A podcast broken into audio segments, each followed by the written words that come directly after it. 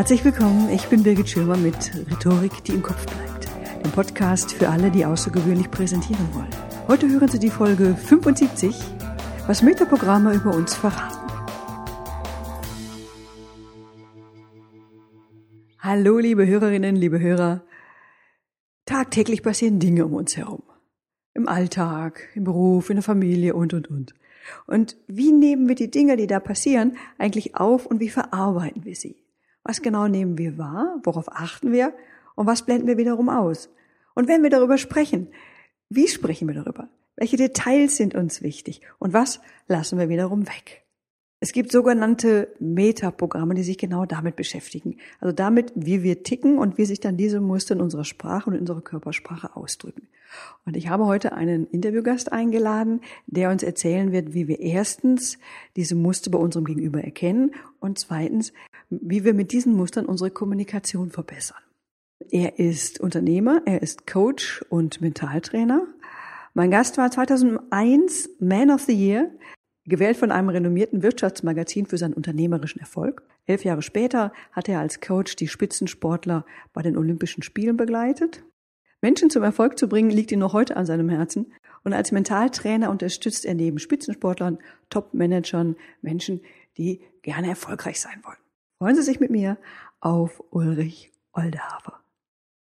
Also lieber Ulrich, herzlich willkommen. Ich freue mich, dass wir uns sprechen und ich bin sehr gespannt auf unser heutiges Thema, das Thema Metaprogramme und Sprachmuster. Ja, vielen Dank, Birgit. Ich freue mich auch sehr. Ähm, eins meiner Lieblingsthemen, absoluten Lieblingsthemen, deswegen freue ich mich auch sehr. Ich fall auch gleich mal mit der Tür ins Haus. Metaprogramme, was verbirgt sich alles dahinter?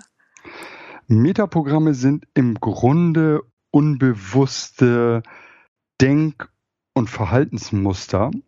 Und das Schöne daran ist, dass man sowohl an dem Verhalten, das ist natürlich leicht, Verhalten an Verhalten abzulesen, aber eben auch an der Sprache ablesen kann, welche unbewussten Denkroutinen hat die, mein, mein Gegenüber eigentlich. Und das ist natürlich deshalb so wertvoll. Du, wahrscheinlich du, wie, wie jeder Hörer auch, kennt Menschen, wo du ganz genau weißt, was du sagen oder machen musst, damit jemand zum Beispiel auf die Palme geht oder total motiviert ist oder sowas. Also wir kennen, kennen wenn wir, wir Menschen, wenn, wenn wir Menschen wirklich gut kennen, dann kennen wir diese Triggerpunkte, wo wir, wo wir nur draufdrücken müssen und der andere reagiert auf eine bestimmte Art und oh, Weise ja. vorhersehbar. Eltern, Partner, Partnerin. Absolut. Kinder. Genau. Und, und, und, Metaprogramme geben dir, also die Kenntnis über Metaprogramme geben dir im Grunde die Fähigkeit, praktisch in einem fünf oder zehn Minuten Gespräch mit irgendjemand ganz genau diese, diese tiefe Kenntnis von jemand zu haben, also ganz genau zu wissen, wo, wo schalte ich denjenigen an oder aus, also insbesondere in Fragen Motivation, äh, was denkt er über mich, also im Sinne von Glaubwürdigkeit, Vertrauenswürdigkeit, Kompetenz. Ähm, und das sind natürlich total wichtige für jeden, der irgendeine Beziehung gestaltet, sei es beruflich oder privat, ähm, mit kleinen Gruppen oder auch großen oder auch einzelnen Menschen, Aha. natürlich total interessante Fähigkeit. Ja, spannend. Wie finde ich denn so Muster heraus überhaupt? Ja, es gibt einige, die hörst du direkt aus dem Gespräch. Also ich nenne so ein klassisch, klassisches Beispiel, wenn, wenn ich abends nach Hause komme ähm, und meine Frau sagt, du Schatz, wie war dein Tag? Dann sage ich, super. Und wenn ich sage, wie war dein Tag? Dann sagt sie, ja, weißt du, da, da hatte um, ich glaube, 8.37 Uhr hatte dieser UPS-Mann geklingelt. Nee, warte, warte, warte, es war 8.39 Uhr. Du weißt schon, dieser Blonde, der hatte, ich glaube, so ein kleines Piercing rechts. Und ich, ich meine, der heißt Michael. Und, und ich denke, okay, weißt du, was soll ich mit den ganzen Informationen? Also wir nennen dieses Metaprogramm Chunk Size, also Detailgröße. Wie tief ist der Detailgrad an Informationen, den, den ich kriege, oder wie groß? Jetzt kannst du sagen, ja, das ist doch banal. Nur ganz ehrlich, wie viele Leute stellen sich nicht bewusst auf den Detailgrad ihres Gegenübers ein? Und jetzt lass uns ganz ehrlich sein. Ganz einfache Frage an dich. Jemand, der von Stöckchen zu von Klötzchen zu Stöckchen ja. kommt und immer weiter runtergeht. Ja. Und du, du stellst ihm eine einfache Frage und er erzählt stundenlang bis ins winzigste Detail. Was, ja. denk, was denkst du über den? Äh, bei mir geht natürlich so als Mensch, der mit Rhetorik und Kommunikation zu tun hat, geht gleich so die, oh, das ist ein Vielredner-Schublade auf. Und ähm, natürlich, ich weiß ja schon ein bisschen was darüber. Ich denke, okay, dem sind Details oder ihr sind Details wichtig, während mir ja natürlich Details ähm, gelinde gesagt, ein bisschen wurscht sind. Ja, und wenn, so. wir, wenn, wir, wenn wir ehrlich sind, wenn wir jemanden fragen, der sich nicht auskennt, ja. und wir sind, sagen wir mal, im Berufskontext, ja. und jemand bringt sehr viel mehr Details als sein Gegenüber, ja. dann, dann heißt es, das ist ein Korinthenkacker, ein Erbsenzähler, und der kann, der kann nicht priorisieren, der kommt nicht auf den Punkt. so, recht. Aber was ist andersrum? Da sagen die ja, das ist ein Dampfplauderer, der hat keine Ahnung, total oberflächlich. Ähm, so, da, was davon hat bitte eine positive Konnotation? Nichts. Das mhm. heißt, wenn du nicht in der Kommunikation in der Lage bist zu erkennen, auf welchem de, auf welcher Detailebene kommuniziere ich eigentlich gerade? Und, und Kommunikation ist ja so lustig, ich meine, das brauche ich dir nicht erzählen. Wenn, wenn, wenn ich im Restaurant bin, in der U-Bahn, wenn ich in der Firma, wenn ich Leute begleite, wenn im Coaching, Leute reden so dermaßen aneinander vorbei, oh was, ja. was, was den Chunk Size angeht. Ja. Aber der eine denkt dann über den anderen, ja, das ist ein oberflächlicher Dampfplauderer und der andere denkt im Stillen, ja, das ist ein Erbsenzähler, ein Korinthenkacker und der kann nicht priorisieren. So, aber beide wollen nicht, dass der andere so über sie denkt. Das heißt, da siehst du den, ein einziges Beispiel, wo, wo man gleich erkennt, was ist der Wert davon, Aha. Metaprogramme zu verstehen. Und da brauche ich nicht mal eine Frage stellen, sondern brauche ich nur hören, auf welcher auf welchem Detailgrad ist der andere eigentlich unterwegs. Und was ich dann am besten mache, ist, ich match den Detailgrad. Das heißt, ich, ich begebe mich auf die Sprachmenge und den Detailgrad, den der andere eben gerade sendet. Okay, also damit kann ich beispielsweise, indem ich mich auf das Sprachmuster meines Gegenübers einlasse, meine Kommunikation verbessern mit dieser Person. Jetzt ist jetzt ein Beispiel, was du gegeben hast. Wie viele Sprachmuster oder auch Metaprogramme, wie viel gibt es denn? Und erzähl doch noch mal weiter. Also es gibt ja, ich weiß ja selber, es gibt eine ganze Menge, aber du kannst auch noch ein paar äh, schönes Beispiel hast du gerade gegeben. Vielleicht kannst du noch mehr Beispiele geben? Ja, gerne. Also es es gibt wenn man es sehr feingliedrig machen will, 64. Ich glaube, wenn man, wenn man sich so um die wichtigsten 10, 12 bemüht und die wirklich auch erkennt und beherzigt, dann ähm, ist das auf jeden Fall ein totaler Booster in okay. der Frage von Kompetenzwirkung und Menschen ins Handeln äh, bringen. okay, also wir hatten jetzt schon Chunk Size, habe ich das richtig verstanden? Ja, genau. Okay.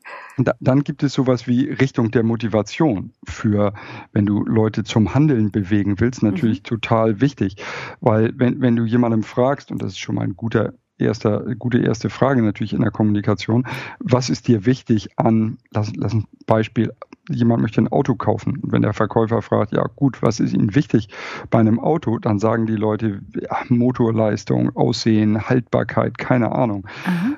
Im Grunde habe ich dann zwar sozusagen Triggerworte, aber ich habe noch kein Metaprogramm.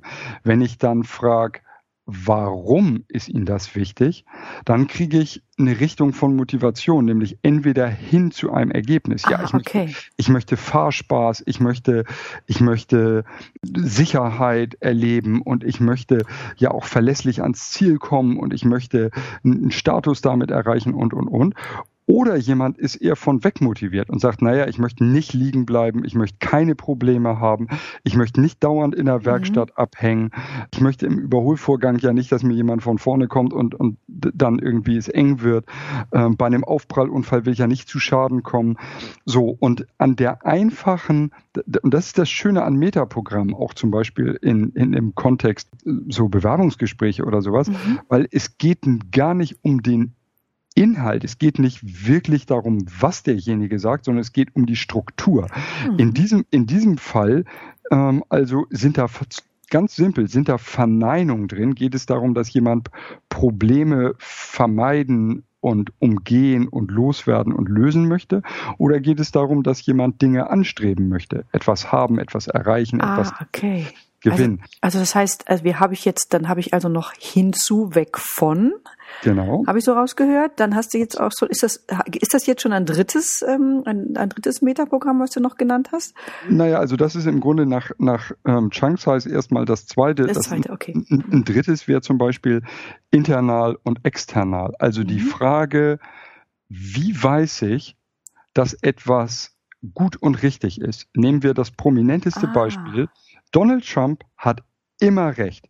Es ist egal, was die Fakten sagen, es ist egal, was die ganze, da können 7,6 Milliarden Menschen sagen, du Donald, das war's nicht. Aber er sagt, was stimmt mit euch nicht, Leute?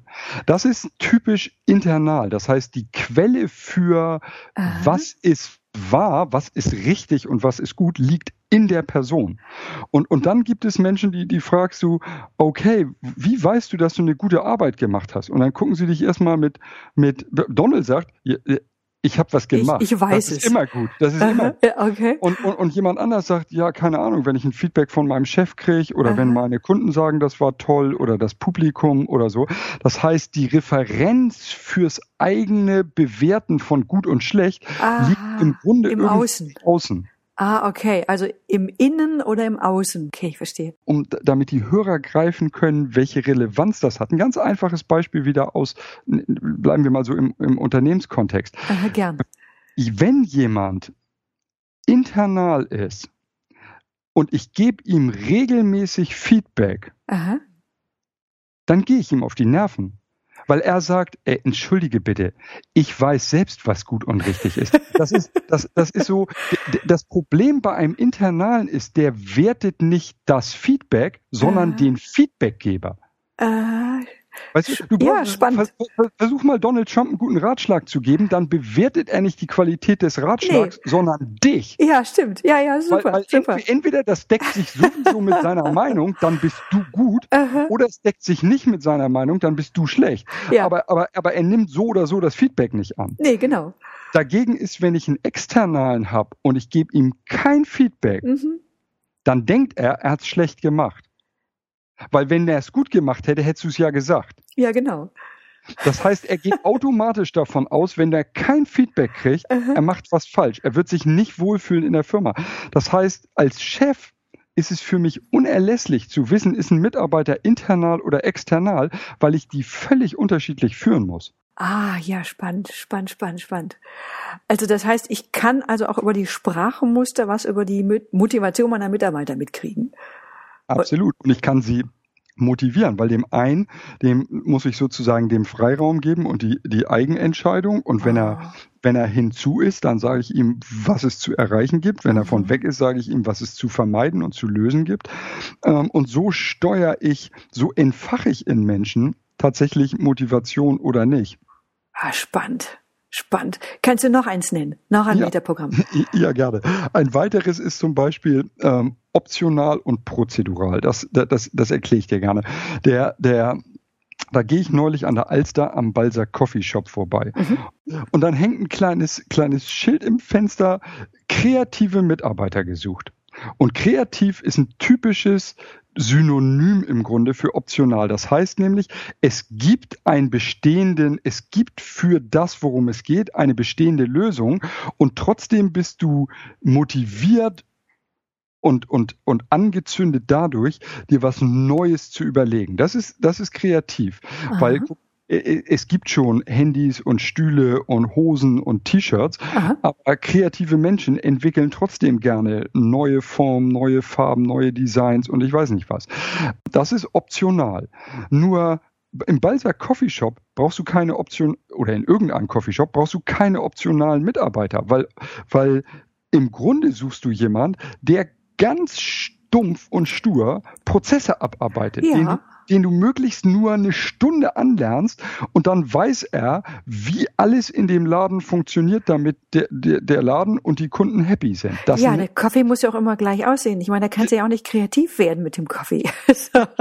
genau, Buchhaltung ist genau so ein Thema. Weißt du, das heißt nicht, letzt, letztes Kreative Jahr haben wir IFRS gemacht, dieses Jahr machen wir mal was völlig anderes, ja. ähm, sondern, sondern ich muss prozedural sein. Ich muss mich an eine vorgegebene Natürlich. Struktur. Ich kann auch kreativ das Geld ausgeben. Genau. Nämlich mal ein Zehner weniger, ein Zehner mehr, ja mein Gott. so. Genau, dann fehlen, fehlen, fehlen zwei Euro ja, in der Kasse. Kreativ dann halt. schnippst du locker zwei Euro rein und sagst, stimmt wieder, aber so geht's halt nicht. ja. Ja, und das ist, wie gesagt, optional prozedural total wichtig auch, weil gerade zum Beispiel, wenn ich, wenn ich mit Menschen zusammenarbeite, also auch Leute einstelle, ist die Frage schon bei der Einstellung, braucht es für den Job jemanden, der sich der es total liebt, morgens reinzukommen und schon zu wissen, in welcher Struktur ähm, mein Tag abläuft?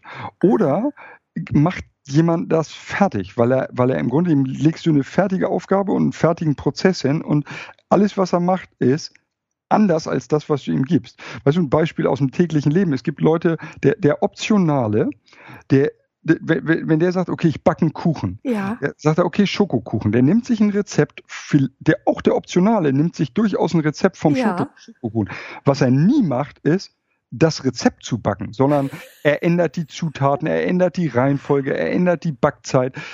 Jetzt schreibt er sein neues Rezept durchaus auf. Aha. Und da kommt der beste Schokokuchen der Welt raus. Er gibt all seinen Freunden das Rezept und sagt, das ist der beste Schokokuchen. Aber wenn er selber den nächsten Kuchen backt, nimmt er ein neues Rezept, äh, macht er, hält er sich selber nicht an sein eigenes Rezept. Das ist typisch optional. Aha. Noch eins. noch eins. Du, du, du, ja, weil es, weil es so spannend ist. Ich, ich will äh, noch eins. Ja, eins noch. Ja. Vor, vor, ein, paar, vor ein paar Jahren wollte, wollte mein Schwiegervater, ähm, fuhr schon ewig eine bestimmte Marke. Und, mhm. ähm, und hatte aber, die, die Marke hat ihn enttäuscht, weil irgendwie war das aktuelle Modell nach anderthalb Jahren nicht mehr in dem Zustand, in dem er es von der Marke erwartet hätte. Aha. Und dann sagt er, hast du Lust mit mir ein neues Auto kaufen zu gehen? Und dann sage ich, ja, warum nicht? Wir gehen zu einem Autohändler, anderes Modell, also andere, andere Firma. Ja. Und der Autohändler sagt, ja, was haben Sie denn bisher gefahren? Und mein Schwiegervater sagt, ja, ABC. Mhm. Und dann sagt er, ah, das ist hier was völlig anderes. Mein Schwiegervater guckt mich an und sagt, du, ich glaube, das ist hier nichts für mich. Weil mein Schwiegervater hatte das Muster, das nennt sich sozusagen Entscheidungsfaktoren und es geht um, mögen wir Gleichheit, also wollen wir, ja. dass es so bleibt. Weißt du, es gibt Typen, ja, kennst du bestimmt, die ah. wollen immer ins gleiche ah, Restaurant. Ah, definitiv. Immer das gleiche. Wir haben das schon immer so gemacht. Das ganz, ganz, ganz genau. Dann gibt's Leute, die lieben Gleichheit mit Ausnah und, und jemand, der ein Gleichheitsmuster hat, so extrem wie mein Schwiegervater im ja. Thema Auto, der, der hat in den nächsten 25 bis 40 Jahren Immer keinen inneren ja. Veränderungsbedarf. Nein, verstehe ich. Null. Nee, der, der, der fühlt sich wohl so. so. Ja, verstehe ich. Gleichheit mit Ausnahme heißt, ich, ich habe ich, ich hab die gleiche Sache, die gleiche Marke, das gleiche Ding, aber es darf immer sich weiterentwickeln, ein bisschen besser, ein bisschen mehr, ein bisschen anders und so weiter und so fort. Diese Leute lieben es, wenn sie, wenn sich so nach fünf bis sieben Jahren durchaus auch mal ein bisschen mehr verändert. Also die mögen die, die, und die, die treiben auch Veränderungen voran, aber im Wesentlichen mit der Motivation, dass es so ähnlich bleibt, wie es war, nur ein bisschen besser wird. Und dann gibt es halt Leute mit einem ausgeprägten Unterschiedlichkeitsmuster. Die sagen einfach, das ist, wenn du einen Lebenslauf dir anguckst, die machen alle 18 Monate, sind die bei einer neuen Firma. Und wenn sie bei dir anfangen, dann sagen sie, ja, ja, aber, aber ich habe nur das Richtige noch nicht gefunden. Bei ihnen bleibe ich garantiert bis zum Ende meines Lebens. Ja, das sagen sie Monaten, jedes Mal, ja. Genau, nach 18 Monaten sind sie langweilig und sie gehen. Ähm, und da eben auch total wichtig, weil ja, es geht ja nicht darum, sind Dinge wirklich gleich oder anders, sondern Aha. es geht darum, welchen Aspekt betone ich in der Kommunikation? Ich habe jemanden gehabt mit einem totalen Unterschiedlichkeitsmuster, der bei der Post gearbeitet hat. Ich sage, das müssen Sie mir mal erklären, was Sie, was Sie an der Post so fasziniert. Und er sagt, Mensch, wir haben jeden Tag ein anderes Datum. Das heißt, das heißt er filtert im Kopf einfach nach dem, was ist anders. Das ist, das ist, worum es bei diesen Mustern geht. Es geht darum, dass dass sozusagen im Kopf tatsächlich unbewusste Prozesse ablaufen, die das Denken und Handeln nach bestimmten Dingen filtern lassen. Spannend. Aber wenn, nehmen wir mal an, jetzt würden sich alle Menschen mit Metaprogramm auskennen, ähm, hätten wir dann keine Kommunikationsprobleme mehr? Ach, ich glaube, Kommunikationsprobleme werden alleine schon durch unsere affektiven Lagen, also wie fühlen wir uns gerade ähm, mit beeinflusst. Und da gibt's außer Metaprogramm natürlich auch noch eine Reihe anderer Dinge, sowas wie ähm, Repräsentationssysteme. Also denkt jemand eher in Bildern, ähm, in, in, in, spricht jemand eher mit sich selbst, ähm, also ist jemand eher auditiv, fühlt er eher, sozusagen nimmt er die Welt eher gefühlt wahr, kennst du alles, ja. ähm, die Hörer wahrscheinlich auch. Auch das sind natürlich Dinge, wo, wo ich riesen Missverständnisse ähm, erzeugen kann. Aber ich glaube, wenn du dich mit Metaprogramm auskennst, und ich weiß, dass du dich mit Metaprogramm auskennst, ja. aber jetzt gesprochen für die Hörer, bist du in der Lage, einen riesengroßen Anteil von kommunikativen Herausforderungen deutlich besser zu meistern als eben die meisten anderen Menschen. Es gibt ja Menschen, die, ähm, für die fällt ja die Verwendung solcher Programme in der Kommunikation unter Manipulation. Ja, also wie siehst du das? Wie würdest du das? Ich beurteile das ja anders, aber ich bin mal gespannt, was du dazu sagst. Ja, das ist Manipulation. Nur für mich, weißt du, gibt es vier mögliche, in, in einer Kommunikation gibt es ja nur vier mögliche Ausgänge. Mhm. Erstens, der andere tut nicht, was ich will und fühlt sich schlecht dabei. Okay, da, auf das Ergebnis brauche ich nicht unbedingt hinsteuern. Zweitens, zweite Möglichkeit als Ausgang meiner Kommunikation, der andere tut nicht, was ich will und fühlt sich gut dabei, kann man schon sagen, okay, was, was habe ich falsch gemacht? Der, der dritte mögliche Ausgang ist, der andere tut, was ich will und fühlt sich schlecht dabei. Ich glaube, das ist, wenn man das kann man machen, aber das ist halt eine sehr kurzlebige Strategie, um mit anderen Menschen zu agieren. Und das vierte, vierten mögliche Ergebnis ist, der andere tut, was ich will und fühlt sich gut dabei. Und je weniger ich von Kommunikation verstehe, desto zufälliger komme ich bei einem der vier raus. Aber meine Idee ist, wenn ich aktiv kommuniziere, dann möchte ich gerne da rauskommen, der andere tut, was ich möchte und fühlt sich gut dabei. Das heißt, also ich meine, das, naja, guck, das ist jetzt in Bezug das, auf Manipulation. Ja, in Bezug auf Manipulation ist es ganz einfach. Wenn du nicht weißt, was du tust, weißt du auch nicht, was du mit der Gefühlswelt und des anderen tust und mit deinem Ergebnis. Da ist dieser mhm. alte schöne Spruch, weißt du, ich habe lieber lasse ich mir aus Versehen Zucker von meinem ärgsten Feind ähm, in meinen Kaffee schütten als Arsen von meinem besten Freund, ähm, wenn er nicht weiß, was er tut. Und die Leute, die sagen, ja, das ist manipulativ, ja, das ist manipulativ, mhm. weil ich habe ein Ziel mit Kommunikation im, im, im ja. Kopf. Ja. Was dein Ziel ist, das kann zum Beispiel einfach nur sein, dass der andere sich gut fühlt. Aber wenn stimmt. du gar kein Ziel hast, weißt du das gar stimmt. nicht, was du tust. Und wenn du ein Ziel hast, dann musst du nur noch wissen, wie du das ähm, erreichst.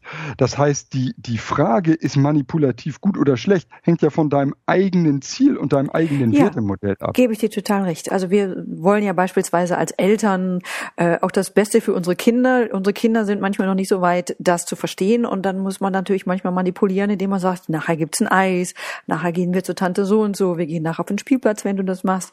Das ist ja auch Manipulation, aber ich habe auch ein klares Ziel vor Augen, eigentlich auch, mit dem ich es auch wirklich gut meine und was auch wahrscheinlich das Richtigste ist fürs Kind. Kind. Ja, es, es gibt nur ja. ein mögliches Ziel von Kommunikation, nämlich ja. der andere tut, was du möchtest. Weil ja. warum, soll, warum solltest du darauf abzielen, dass er irgendwas anderes tut, als Stimmt. das, was du gerne möchtest? Und er fühlt sich gut. Und er weil, fühlt weil, sich gut. Ja, weil, genau. weil alles andere macht keinen Sinn. Nee. Und wenn du das machst, dann manipulierst du genau wie du es immer tust. Weil du hast, weißt du, der, der Mann, was weiß ich, aus der Laune heraus bringt zum ersten Mal nach 30 Jahren einen Blumenstrauß mit nach Hause und die Frau sagt, aha, was hast du angestellt? Aha. Weißt du, aber, aber es war gut gemeint, vielleicht war es sogar gut gemacht, aber es ist nicht gut angekommen. Ja. Und, und du willst doch in deiner Kommunikation, willst du doch ein bestimmtes Ergebnis ah, definitiv. Immer, sowieso immer Wir wollen erreichen. immer was vom anderen. Und das Minimum ist, dass du dem anderen Menschen ein gutes Gefühl machst. Weil guck, wenn wir das alle berücksichtigen in unserer Kommunikation, oh ja. leben wir auf jeden Fall gleich auf einem besseren Planeten. Oh, definitiv. Definitiv. ähm, jetzt möchte ich noch ganz kurz darauf zu sprechen kommen, wofür ich das nutzen kann. Also ich habe jetzt verstanden, was es gibt, so, so habe ich jetzt einen schönen Einblick bekommen oder unsere Hörer haben einen schönen Einblick bekommen. Ähm, jetzt würde ich gerne mal darauf zurückzukommen, darauf, äh, darauf zu sprechen kommen. Wie ist das beispielsweise, wenn ich ähm, jemanden motivieren möchte? Das eine ist ja, ich erkenne das Sprachmuster des anderen, aber wie kann ich das explizit dafür nutzen? Naja, ich benutze die Sprach also es gibt im, in den Metaprogrammen ähm, halt, wenn du weißt, was derjenige attraktiv findet aufgrund seines Musters, dann betonst du für ihn natürlich diese Facetten. Ah. Wenn du, wenn du eine bestimmte zum Beispiel Zielgruppe hast und du schreibst einen Werbetext oder eine Website, du hältst ein, ein Seminar oder eine Ansprache, mhm. dann benutzt du die Muster, die deine Zielgruppe überwiegend haben. Ich gebe dir, nehmen wir wieder ein Beispiel aus der Praxis. Mhm. Internal, ne, nehmen wir mal das Beispiel, was die Hörer schon kennen, internal und external. Ein Raucher im Kontext Rauchen, würdest du sagen, der ist internal oder external? Gibt es nur eine Antwort, der ist internal, weil alle Welt sagt, du, Rauchen ist ungesund, lass das lieber. Aber der Raucher raucht trotzdem, weil er sagt, ich weiß ja, was für mich gut und richtig ist. Mhm. Das, das heißt, rauchen kann ich nur, wenn ich internal bin im Kontext Rauchen, wenn es egal, was andere sagen, im Gegenteil, je mehr andere sagen, tu das nicht, desto mehr weiß ich selber, was das ist, das ist nämlich so dieses Muster, das, das kann sich regelrecht verhärten. Wenn andere versuchen dich, äh, du bist internal Stimmt. und andere versuchen dich in eine bestimmte Richtung zu schieben, dann Stimmt. werden die Internalen bockig und sagen, jetzt Stimmt. erst recht. Stimmt. So. Das heißt, für den Internalen darf ich niemals ein Imperativ ähm, verwenden, weil Aha. das turnt ihn total ab. Was macht die große Tabakindustrie? Sie sagt, okay, you decide. Das ist die ganze Werbebotschaft, ist you decide. Ich, ich, ich habe im Seminar eine Teilnehmerin gehabt, die sagt, ah, jetzt verstehe ich das. Ich, ich habe früher mal geraucht, ich sage, seit 20 Jahren rauche ich nicht mehr, aber als die Werbung rauskam, You Decide, habe ich echt gedacht, ich, vielleicht sollte ich wieder anfangen. Weil, weil das spricht den internalen Tod. Du brauchst nichts über Geschmack und Tabak und Freiheit und den ganzen Schrott. Wenn einfach die Botschaft, You Decide, weil äh, du entscheidest für dich selbst, was gut und richtig ist. Das spricht einen Raucher total an. Clever. Nehmen wir ein Gegenbeispiel da, da wird die Stadt zugepflastert mit einer Werbebotschaft, schreib dein Buch. Hast du vielleicht mal gesehen? Ja, habe ich gesehen. Hab ich gesehen. Schreibschule. Ja, ja. Schreibschule mit so einem balancierenden Buch auf dem Ge Kopf. Genau. Jetzt überlege ich, derjenige, der im Kopf hat, vielleicht sollte ich ein Buch schreiben. Ist der internal oder external? Mann, der ist total internal, weil der sagt, ich habe eine super Idee, die muss die Welt kennenlernen. Weil du sitzt ja nicht da und sagst, was würden die Leute wohl gerne hören? Ähm, ich habe keine Ahnung, was die Leute spannend finden. Aber ich schreibe mal ein Buch. Weil dafür ist es zu anstrengend, ein Buch zu schreiben, sondern jemand, der sich überlegt, ein Buch zu schreiben, der ist internal, der weiß, er hat eine gute Idee und die müsste mal raus in die Welt. Das heißt, von der Werbung, schreib, schreib dein Buch, sind die Leute total abgeturnt. Wie könnte man da leicht die Werbemillionen leichter einsetzen, indem du sagst, was wäre der Titel deines Buches? Weil jetzt fangen alle Leute an, alle Internalen an, darüber nachzudenken, ja, was wäre eigentlich der Titel meines Buches? Und jetzt fällt ihnen irgendein Titel ein und jetzt kriegen sie Lust, da anzurufen und zu sagen, okay, ich weiß, was der Titel meines Buches ist. Zeig mir mal, wie ich das schreiben kann. Toll, toll. Äh, Verkaufsgespräche. Verkaufsgespräche, Einstellungsgespräche.